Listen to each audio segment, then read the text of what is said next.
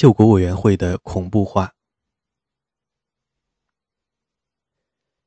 也许是在巴黎武装分子和地方代表的双重施压下，从1793年夏天开始，救国委员会陆续采取了一系列高压措施，以应对各省的叛乱。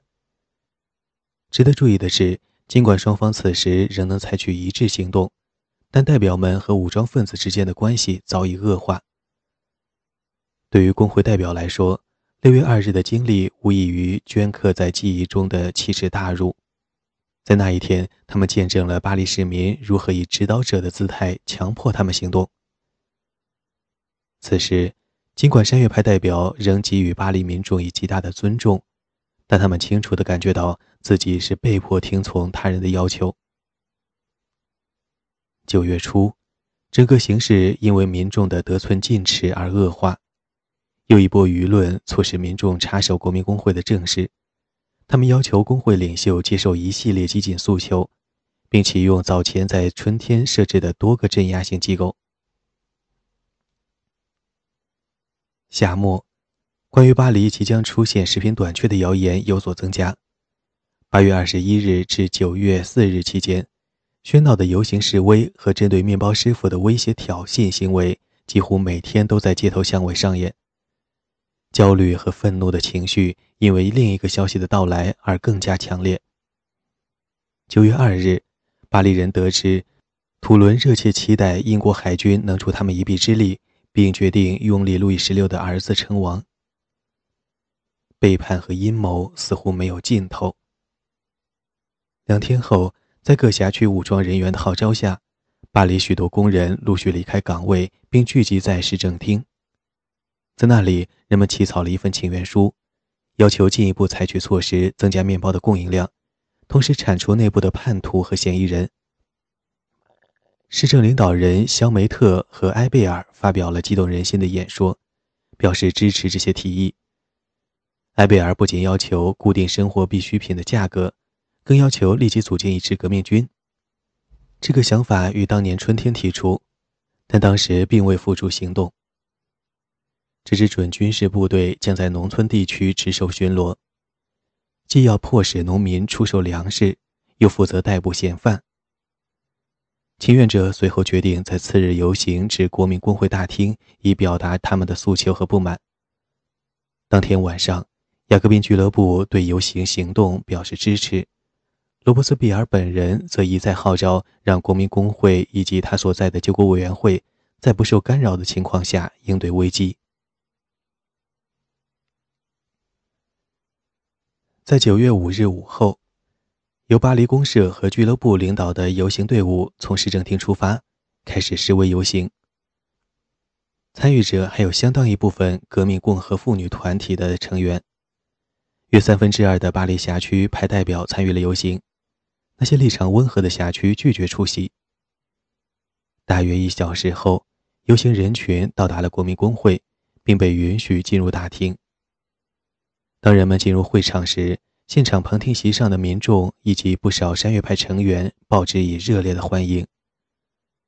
正如他们过去时常做的那样，游行人群就坐于大厅右侧。整个大厅右侧的诸多座位已经空置许久，作为一种希望参与政治决策的象征行为。数百名男男女女挤在大厅的地板上。唱着爱国歌曲，并高喊“共和国万岁”，还有一些人携带着写有“向暴君和贵族宣战，打倒粮食囤积者”的标语。请愿者的言辞比以往更加激烈和暴力。肖美特提出倡议：身份不明的嫌疑人应当被立即逮捕，富人们应当被严密监视，因为这些新领主从他们的前主人的手上获得了财产。像从前的贵族那样对民众的苦难熟视无睹。一位雅各宾派发言人引用若耶神父的话：“是时候让恐怖成为时代的新秩序了。”激烈的情绪在德鲁埃的发言中达到高潮。让巴蒂斯特·德鲁埃是工会成员，也是他在1791年在瓦雷纳逮捕了出逃的路易十六。德鲁埃表示。任何与革命为敌的人都不应该得到同情，任何被怀疑有二心的人都必须下狱。如果国家的自由处于危险之中，这些敌人都必须被毫不留情地屠杀。我们必须成为强盗。德鲁埃以保护自由的名义大声疾呼。请愿者所期待的无疑是九月屠杀的重演，因而立刻招致大批国民工会代表的反对。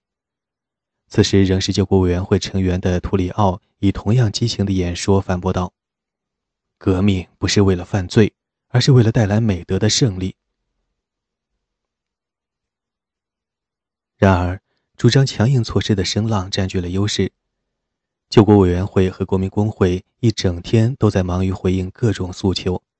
人群甚至一度直接冲进委员会的封闭会场，表达他们的意见。代表们受尽了威胁，最终在这一天即将结束时，巴雷尔再一次站出来发表了简短的即兴讲话。这份演说明显受到群众情绪的影响，因而显得杂乱而散漫。巴雷尔最开始的言论显然是为了取悦武装分子，包括多次重复雅各宾派的口号。让恐怖成为时代的新秩序。其后，他宣称，革命法庭不仅应该针对保王党，而且也应该被用于镇压温和派。尽管如此，他依然否定了德鲁埃的提议，明确指出，以正义为目的的镇压行动必须遵循法律程序，在法庭的权威下进行。从整场发言看来。巴雷尔提出的建议相对较少，仅仅提出组建革命军，并要求将游散的巴黎街头的独立士兵聚集起来。此前从未有人发表过这一提议。不管怎样，巴雷尔郑重承诺，委员会将很快根据民众在工会大厅提出的诉求，制定出相应的政策。又一次，巴雷尔成功安抚了群众。民众看起来都很满意的陆续离开了会场。然而，救国委员会的鏖战才刚刚开始。当天，委员会的会议一直持续到了深夜。这无疑是一场痛苦的会议。我们无法得知委员会讨论的细节，但可以肯定的是，成员们的意见并不统一，甚至在罗伯斯庇尔和托里奥之间还发生了公开对抗的情况。但委员会中的大多数成员就革命的大方向做出了一系列决定。所有委员毫无疑问也都十分同情人民所处的困境，但与此同时，所有委员，包括罗伯斯庇尔在内，都对群众肆意拥入工会和委员会深感不满。他们怀疑这些人可能会被阴谋者，甚至是一些武装领导人利用，因此他们确信，如果要在内外战争中取胜，一定不能容忍混乱和威胁的情况屡次发生。虽然我们并不清楚委员会是否制定了详尽的行动方案，但几乎可以肯定，委员们对可能采取的武力强制行动持默许态度，同时也积极避免未来出现大规模叛乱的情况。过去经常参与救国委员会讨论的大臣加拉这样描述委员会当前不得不寻求突破的进退维谷的困境：当中央权力机构依然缺乏施加威权所必须的权利时。要想取得成功，唯一能做的是慎之又慎。将之更简洁化，则是：若无政府，必不执政。罗伯斯庇尔在日记中同样表达了建立中央集权政府的绝对必要性。单一意志才能拯救革命。作为安抚武装分子的第一步。救国委员会决定邀请激进人士科格德布瓦和比尤雷瓦纳加入委员会。此举无异于招安了两位影响力最大的批评者。二人在九月五日的行动中给予了武装分子极大的支持。紧接着，他们迅速对较为弱势的武装领袖采取行动。在这一时刻，委员会显然不会选择直接与埃贝尔对抗，毕竟后者还有科洛和比尤两个强大后盾。同时又是巴黎公社的重要成员，但委员会逮捕了两名疯人派领袖，即雅克鲁和让·弗朗索瓦·瓦尔列，同时以恐吓的方式让勒克莱尔保持缄默。数周之后，委员会解散了革命共和妇女团体，因为其成员与疯人派联系非常紧密。此外，委员会领导层还竭力控制巴黎各辖区的政治活动。根据丹东的提议，国民工会投票决定终止各辖区内已存在一年有余的常设会议，并将会议频率限制为每周两次。可以确定的是，如果贫穷的男性公民参加这样的会议，将可以得到报酬。这种小恩小惠，至少在表面上看起来是十分民主的举措。同时，工会团体将和雅各宾俱乐部和科德利埃俱乐部一起继续保持一定程度上的活跃。此后，公众对国民工会的直接干预基本消失。九月之后，有激进的武装分子和无套酷汉组织的集体游行示威活动明显减少。即便如此，委员会无法无视请愿者们在九月五日提出的诉求。巴雷尔所做出的加强对嫌疑人的检举和告发的承诺也必须履行。在此后数周内，救国委员会将大力振兴此前三月和四月在恐怖气氛中创设的一系列机构，意在建立起一个更有效的由国家主导的镇压体系。但从现实发生的情况来看，这句话确实已经成为这一时期国家政策的真实写照。在接下来的几个月里，这句口号将会在国民工会被重提数十次。九月九日，国民工会创立了巴黎激进分子长期以来极力要求的革命军，并落实了六月二日颁布却未实施的法律。到秋季，由武装分子组成的准军事雇佣部队在农村大肆扫荡，迫使农民出售粮食的同时，将任何可疑人员控制起来。这些从巴黎下层民众中招募来的革命军士兵装备精良，但纪律极差，很快就给农村民众留下了可怕的印象，并发动了对教堂建筑乃至基督教本身的攻击。通过派遣数百名这样的士兵进入农村，救国委员会和山岳派领导层成功的暂时削弱了地方一部分最活跃也最具破坏性的武装分子的影响力。然而，同样重要的是，在恐怖逐渐被制度化的过程中，国民工会于九月十七日在几乎没有进行辩论的情况下通过了臭名昭著的嫌疑犯法令。颁布此法的本意也许是为给嫌疑犯提供一个更精确的概念性定义。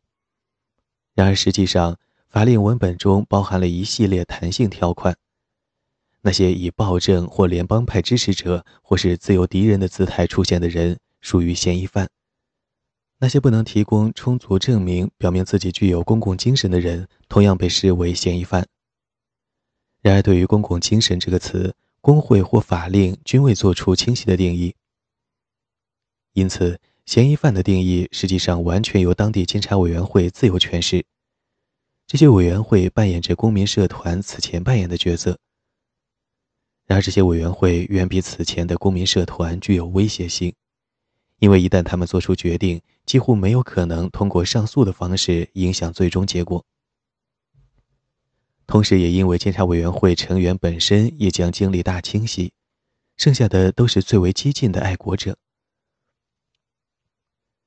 在此前的六月，巴雷尔曾经批评这些监察委员会的存在违反了人权宣言。但自救国委员会的立场发生明显转变之后，如科洛所说。反革命分子没有人权，只有忠贞的无套酷汉才享有人权。朱利安向儿子坦言，很多时候委员会下达的逮捕行动是错误的。他描述了一位友人的情况，这位友人仅仅因为来自里昂这个叛乱的城市就遭到监禁。朱利安说：“人们的愤怒已经到了如此地步，哪怕来自里昂都是滔天的过错。”但最终，他似乎还是接受了这样的情况。这些逮捕确实偶尔会引发问题，给人造成不必要的麻烦，但为了保证国家安全，这样的措施是必要的。即使是那些无辜被捕的人，如果他们真的是爱国者的话，也绝不应有所怨言。总体而言，巴黎市囚犯的数量迅速上升，在八月下旬到十月下旬，至少增加了一倍。革命法庭重点关注的就是对这些新囚犯的调查和审判。自去年三月设立以来，就有不少激进分子投诉革命法庭审理效率太低，纪律过于宽松。而在九月五日之后，法庭的规模迅速扩大，大量法官和陪审员应征上岗，同时还新设立了四个相互独立的部门，以方便同时审理多起案件。越来越多的巴黎激进派人士成为法官和陪审团成员，其中相当一部分是工匠和商人。从九月到年末，提交审判的案件数量和被判处死刑的人数及比例均大幅上升。九月末。革命法庭甚至拥有了自己的监狱，即临近法庭的巴黎古监狱。此后，所有等待法庭审判的嫌犯以及等候处决的嫌犯都被关押在这个地方。救国委员会发起的这一系列行动获得了国民工会大多数代表的正式批准，但随着高压政策下恐怖政权的轮廓逐渐显现，一些山岳派成员提出了反对意见。九月二十五日，早已与罗伯斯庇尔互生嫌隙，并刚刚辞去了委员会职务的图里奥发表了言辞恳切的演说，请求当局采取相对温和的镇压方式。图里奥表示：“我们必须阻止这种狂暴的洪流，它只会让我们变得野蛮不堪。”但巴雷尔和罗伯斯庇尔均认为当前的镇压手段并无不妥，同时含蓄地批评图里奥。罗伯斯庇尔以威胁的姿态表示：“任何胆敢质疑委员会的人都是国家公敌，是向我们发动战争的暴君的盟友。”紧接着，极富戏剧性的是，罗伯斯庇尔提议包括他本人在内的整个委员会不妨退位让贤，但国民工会直接拒绝考虑这一提案，并宣布工会完全信任委员会。此后，于九月中旬通过选举进入委员会的十二名成员，将在国民工会的支持下继续担任委员一职达十个月之久。而在眼下这个秋天，救国委员会继续巩固其权力和地位。九月十三日，委员会被赋予提名国民工会所有下属委员会委员的权利。到十月，他获得了指挥革命法庭进行具体调查的权利。与此同时，激进的山岳派成员把持了负责具体执行镇压政策的治安委员会，并将在今后与救国委员会密切合作。更为重要的是，十月十日颁布的一项法令，这项法令正式赋予了救国委员会以行政权。早在两个月前，丹东就已提出过这种设想，但在当时遭到了包括罗伯斯庇尔和巴雷尔在内的数名成员的反对。而此时，圣茹斯特带头，极力促成了委员会如此程度的权力扩张。圣茹斯特向国民工会汇报时谈及战争和经济问题，尽管其关注的焦点始终在诸如官员便捷、营私以及过于温和等内部问题。他宣称，共和国的敌人在政府内部。因而必须采取更加严厉的镇压措施，以管教那些不能也不配享有正义之人，进而彻底消除滋生阴谋的温床。紧接着，圣茹斯特主张将救国委员会正式设为法国行政机构，并在战争期间暂时冻结宪法的效力。他说：“法国临时政府必须是革命的，直到胜利来临。”我们很难评估代表们对待这一系列压制性集权措施的态度，因为大多数人不愿在书信中表露自己的想法。毕竟，此时监察委员会和警察已经有权拆看任何往来书信。相当一部分平原派和山岳派代表可能已经感觉到自己别无选择，只能接受救国委员会享有全权。朱利安在给儿子的一封信中提到了丈夫的窘境。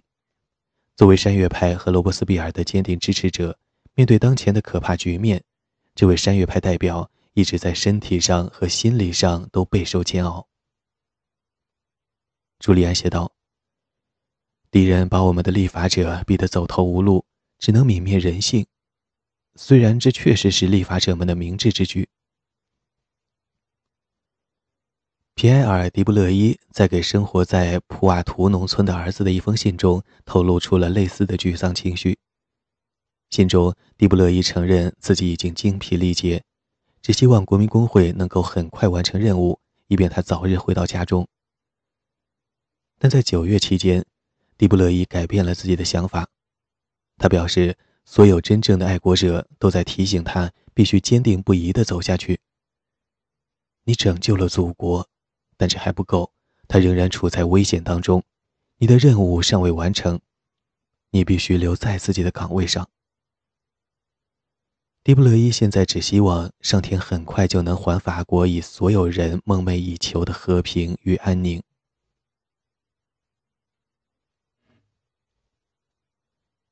吉伦特派之死，如何处置吉伦特派成员？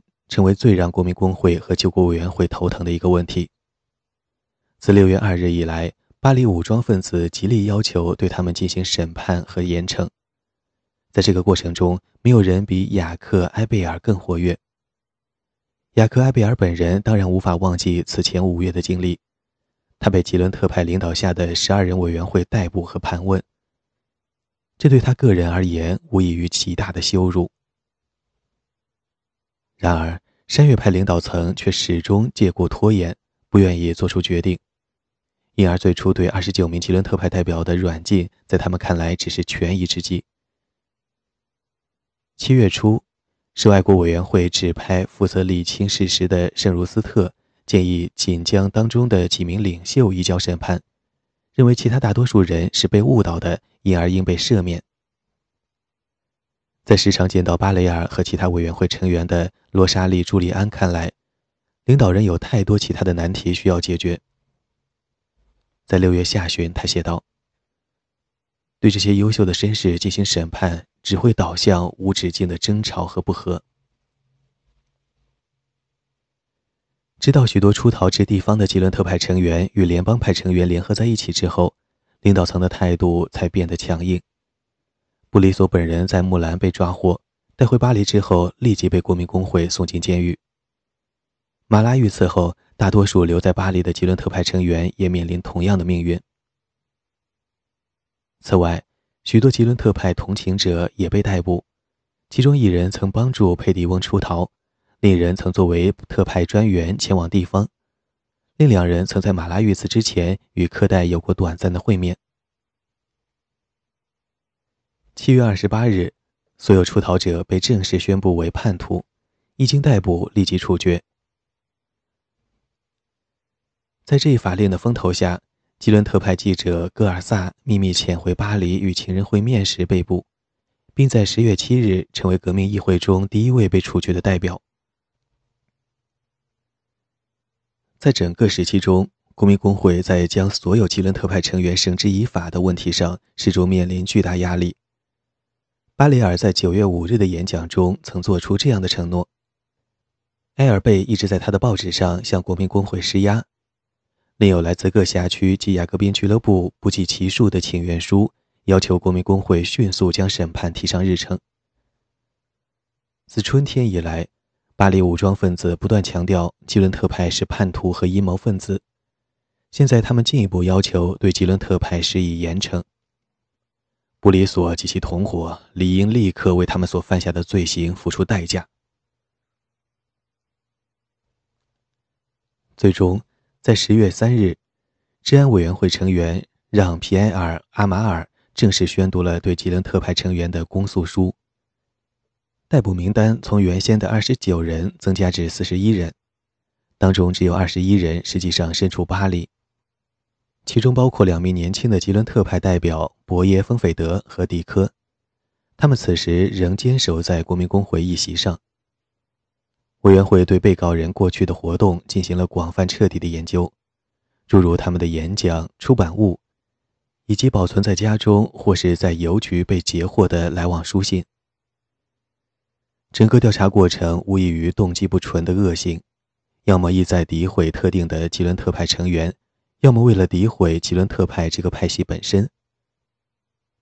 此类证据包括：卡拉曾于1792年7月提出拥立布伦瑞克公爵称王这一奇怪的建议。维尼奥和让索内几乎在同一时间执行君主。布里索和吕莫伊众所周知的交情，以及伊斯纳尔发出的摧毁巴黎的威胁，但众人指责的核心始终在于吉伦特派煽动或直接参与了联邦派叛乱。吉伦特派可能与马拉遇刺、旺代叛乱有关，以及可能与时任英国首相的小威廉·皮特有密切联系。阿马尔承认，吉伦特派似乎在一些具体问题上表达过反对意见，但这是有意为之，只是为了更好地隐藏他们的犯罪意图。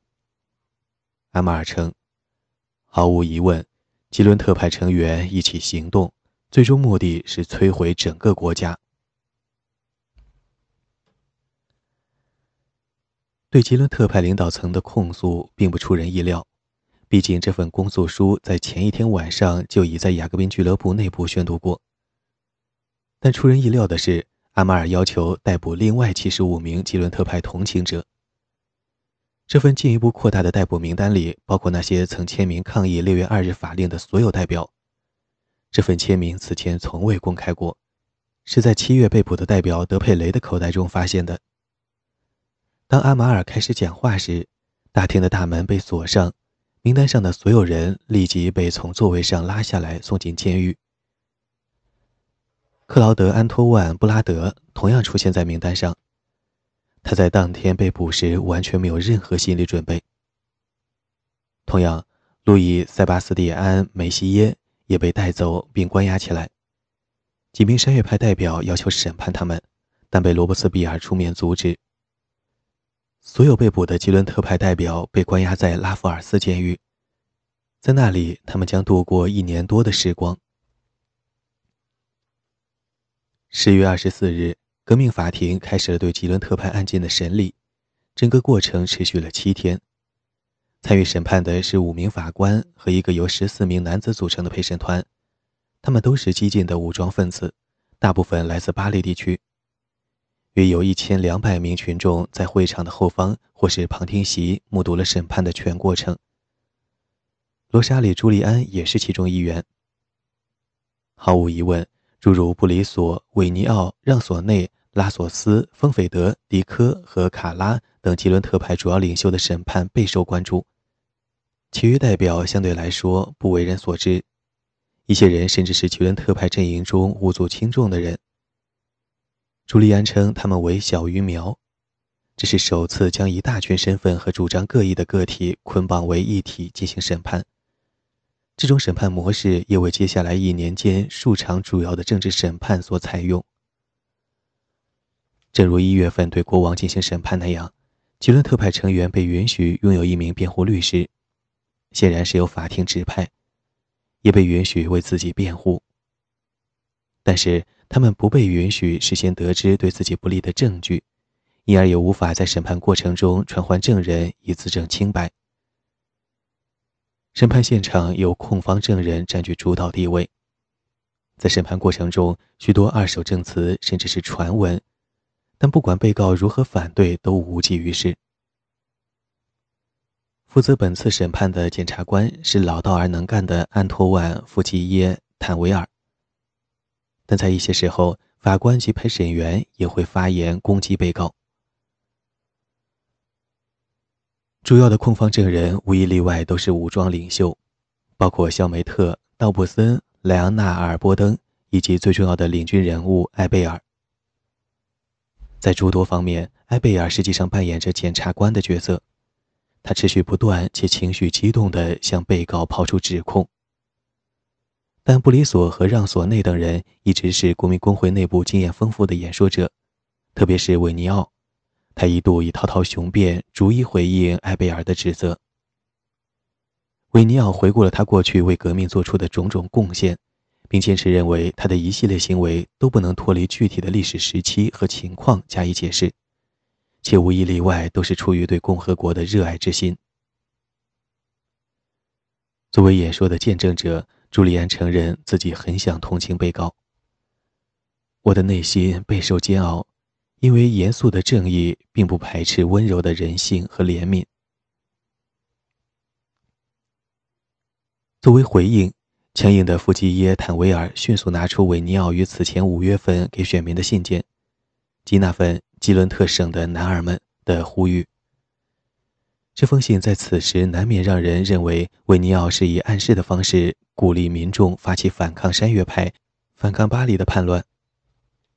然而，此时的夫基耶和埃贝尔都意识到，如果此事不能迅速解决，他们将面临大众舆论的倒戈。甚至会有被当庭殴打的危险。愈发感到不安的埃贝尔在自己的报纸上，以及在雅各宾俱乐部多次要求精简审判程序。负责审理案件的法官们也直接向国民工会提出了同样的要求。他们认为，如果囿于法律规定，那么所有的被告只会无休止地反驳对他们的控诉，进而使审判结束遥遥无期。在他们看来，结论已经非常明显。吉伦特派的罪行证据确凿，我们所有人都坚信他们是有罪的。雅各宾俱乐部成员还向国民工会代表请愿：为了消除这些怪物，为了维护恐怖这一新秩序，审判必须速战速决，被告人必须被定罪。面对这样的压力，罗伯斯庇尔和巴雷尔做出让步。即当陪审团成员认为得出的结论对得起自己的良知时，审判就可以结束。次日，即十月三十日，陪审团成员最初坚持认为他们仍然没有足够的证据，因此双方陈词环节持续了数个小时。但在漫长的午后休会之后，很可能是在法官和检察官的说服下。陪审团宣布，他们准备对案件进行审议。同时期的一名观察者这样描述当时的情况：经过了长达三小时的审议后，陪审团于晚间十点回到了法庭，同时被带到现场的还有被告人。时间似乎过得飞快，整个法庭被火把照得通明，在场的法官和旁听者早已因为长时间的讨论而疲惫不堪。所有这些都让整个气氛变得沉闷。压抑又可怕，但让气氛变得更加糟糕的是，陪审团宣布，所有二十一名被告都被认定犯有蓄意分裂共和国的罪行。其中一位陪审员随后对该裁决进行了解释，他宣称，有充分的证据表明，被告之间长期以来一直通过夜间的秘密会议接头，共谋煽动各省叛乱分子，甚至策划进军巴黎。被告的行为已经使共和国濒临崩溃的边缘，因而控方希望对他们采取严厉的措施以儆效尤。出席了审判的朱利安似乎相信这种说法。他说，在为期七天的审议中，尽管所有被告都能言善辩，但控方证人的证词彻底揭露了被告所有解释的虚假性。首席法官随后宣布了最终判决。被告被判处犯有煽动分裂共和国罪。这项罪名由国民工会于去年十二月一致通过确立。二十一位被告被送上断头台，次日行刑。吉伦特派成员从未想过自己将会面临这样的判决结果，没有任何心理准备的他们感到无比震惊。朱利安写道：“他们的脸上充满了恐惧的神色。”布里索低下了头。韦尼奥挥舞着手臂向群众抗议，让索内试图对判决提出质疑，但被告不允许再说了。其他代表则高喊“我是无辜的”或是“共和国万岁”。突然，所有被告都起身抗议，整个会场瞬间陷入混乱，所有人吵作一团。但被定罪的代表仍然被警察带走，关回牢房。然而。二十一位被告人中有一位没有跟上，此人是杜菲舍瓦拉吉。居伦特派的多次私下会面正是在他的公寓内进行的。众人回头才发现，瓦拉吉用匕首刺向了自己的心脏，此时已经躺在长凳上一动不动了。第二天，也即十月三十一日，剩余的二十名被告被安置在四辆囚车中游街示众。这种羞辱性的仪式与旧政权时期所实行的并无不同。囚车缓慢地从古监狱驶出，沿着塞纳河一路到达革命广场。所有这些代表都读过罗马人英勇就义的故事，他们中的大多数人也决意效仿。据说最年轻的两位代表丰斐德和迪科，高唱着爱国歌曲。许多代表，特别是来自波尔多的代表们。早在革命开始之前，就是亲密的朋友。据目击者说，他们在断头台下彼此拥抱，随后排着队，一个接一个地爬上断头台赴死。在这天之前，这台伟大的机器还从未一次吞噬过如此多的生命。据一名在场的警察观察员的记录，许多围观群众在第六位代表被处决之后陆续离开。他们脸色阴沉，极其惊愕。当最后一位代表人头落地后，人群中爆发出呼喊：“共和国万岁！人民万岁！”但之后，这位观察员写道：“几乎没有人交谈。”被处决的代表中有不少为民众所熟知，甚至直到当代也还是法国历史上最具影响力的人物之一。对很多在场者来说，代表们的死亡只会让他们感到清醒。